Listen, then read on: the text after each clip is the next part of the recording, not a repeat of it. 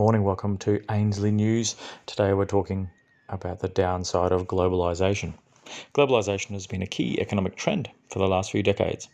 Never before has the world been so interconnected economically, and as COVID painfully revealed, nor have supply chains of essential services been so reliant on offshore suppliers and international freight lines. Such interdependence means a shock or break anywhere in the world can have ramifications across the globe. Just in the last couple of days, this has been laid bare through China's hostile reaction to the sanctions on its human rights abuses, and overnight, even the seemingly innocuous blockage of the Suez Canal shocking and moving markets. Chinese officials have warned the EU do not play the role of human rights preacher anymore and do not go down the wrong path expanding on the latter to Germany, saying in a meeting yesterday that Europe and Germany must correct their false path to avoid further damage to their bilateral relationship. They also warned China never provokes, but we will never back down from provocations. Rabobank's head of financial markets research in the Asia Pacific, Michael Every, knows this very and penned the following piece titled Correct Their False Path.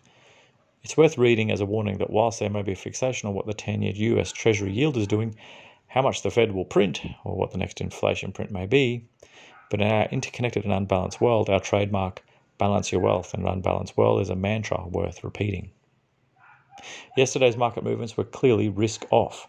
Key bond yields were lower, equities were lower, oil was lower, and the USD was higher, except against the JPY. One can stoically say stochastic but there was no obvious trigger for this shift in sentiment. It wasn't as if higher bond yields pushed stocks down. It wasn't as if higher energy price prices pushed everything else down either. Some of the financial commentary this morning is trying to explain that assets were out of line with reality. Never! I already pointed out a key indicator of inflated asset valuations this week. It also says that stimulus can't just go on forever. Really? That's not the meme that we've been sold for months, or the one that central banks are still adamantly sticking to. In short, the simple message is that markets had to correct their false path. Logically, one could argue that there are risk off drivers out there. However, here's some points here. Germany is going into further lockdown, at least until the 18th of April, warning of a whole new pandemic, and meaning a third of 2021 is a write off. This underlines the degree to which the virus is still out there despite markets pricing for full global health for months. Hong Kong has made it clear it won't be removing lockdown until 50% of the people or populations are vaccinated. It's now sitting around 5%. And the UK, way ahead on vaccinations, says foreign summer holidays probably aren't going to happen. New Zealand's targeting of housing investment via taxes is a harbinger that populism is not going to be popular with all markets, and housing may be an easy target.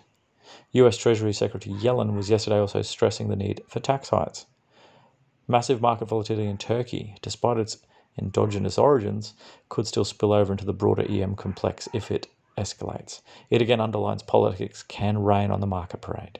And the Suez Canal is blocked by a giant Chinese vessel, and there doesn't seem to be a plumber. Naturally, markets or algorithms will soon remember that vaccines in pill form are being floated. Hong Kong is just Hong Kong, and NZ is only NZ. Cornwall and Devon are lovely, taxes are for the little people, Turkey is Turkey, and there is always a cheap plumber in a globalized economy. Yet, where market correction and reality overlap is that correct their false path, is also the message China just delivered to the German ambassador. Allow me to unpack the implications of this just a little bit. China's aggressive counter sanctions imposed on the EU over the latter's largely symbolic sanctions, China were not imposed on the UK, US, or Canada. This was either oversight or deliberate. If oversight, expect further Chinese actions and a souring of global relations, and a drift to a deterioration in trade and capital flows markets despise. If deliberate, China is picking out the EU as a weak link and focusing on Germany and its belief its corporates are the best leverage to prompt Europe to see the error of its ways. I.e., standing at the back and saying, yeah, while the US and Australia shout, and Australia and Canada take the punches in which case China does not understand that even in the EU, politics can trump economics. Spines are now stiffened, and the European Parliament has made it clear it will not pass the China investment deal while its own members and their families are under sanction. Yet, Beijing is extremely unlikely to blink, and so we again risk souring global relations, snowballing into a deterioration in trade and capital flows. History, like markets, until the last few weeks, seems to be happening on fast forward. and I reiterate this matters far more than markets can grasp. Commentary correctly points out the S&P just had its best 12 months since 1936, where it rose 27.9%. They also point out what happened in 1937, where it collapsed 38.6%. Is this episode going to be repeated? It seems extremely unlikely in, uh, central banks are going to repeat that particular error, premature policy tightening, to precipitate a similar crash. So all this is, well, no one really knows, eh?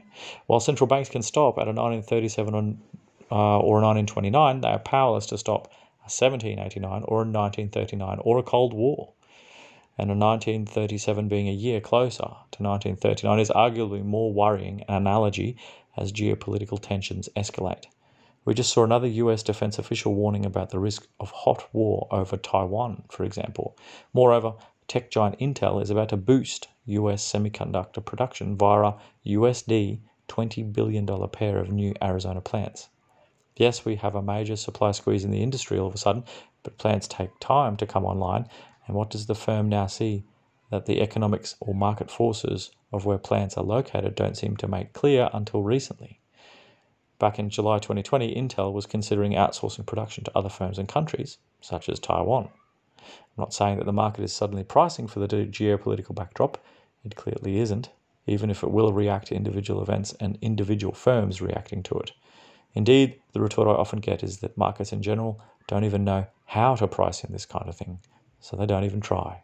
To which, in the Talibanese sense, ask yourself how often would you and yours eat in a family restaurant with a reputation for being bombed, even if the steak frites are to die for? Of course, as we've already seen, not eating out means lower interest rates anyway, so perhaps there really isn't a problem. In short, one can worry about central banks tightening, and that would certainly see markets correct their false path. One can worry about central banks not tightening, and that would see markets on an even falser path. Yet one should worry most about the geopolitics of correct their false path, and that central banks are not about to do a thing about the path of history wherever it is leading us. Wow, lots of words today. Sorry we haven't got any charts, but there's some very, very interesting stuff there about globalization. So hopefully you found it informative. Remember ainsliebullion.com.au for all things physical, gold, silver, platinum. Uh, for all things crypto. And goldsilverstandard.com for our own cryptocurrency built and backed by real gold and real silver. Big news there with Gold Silver Standard this week as well. Jump onto our website and you'll see that you can now purchase through a decentralized exchange or DEX. Jump over there and read more about that. We'll catch you tomorrow for more news.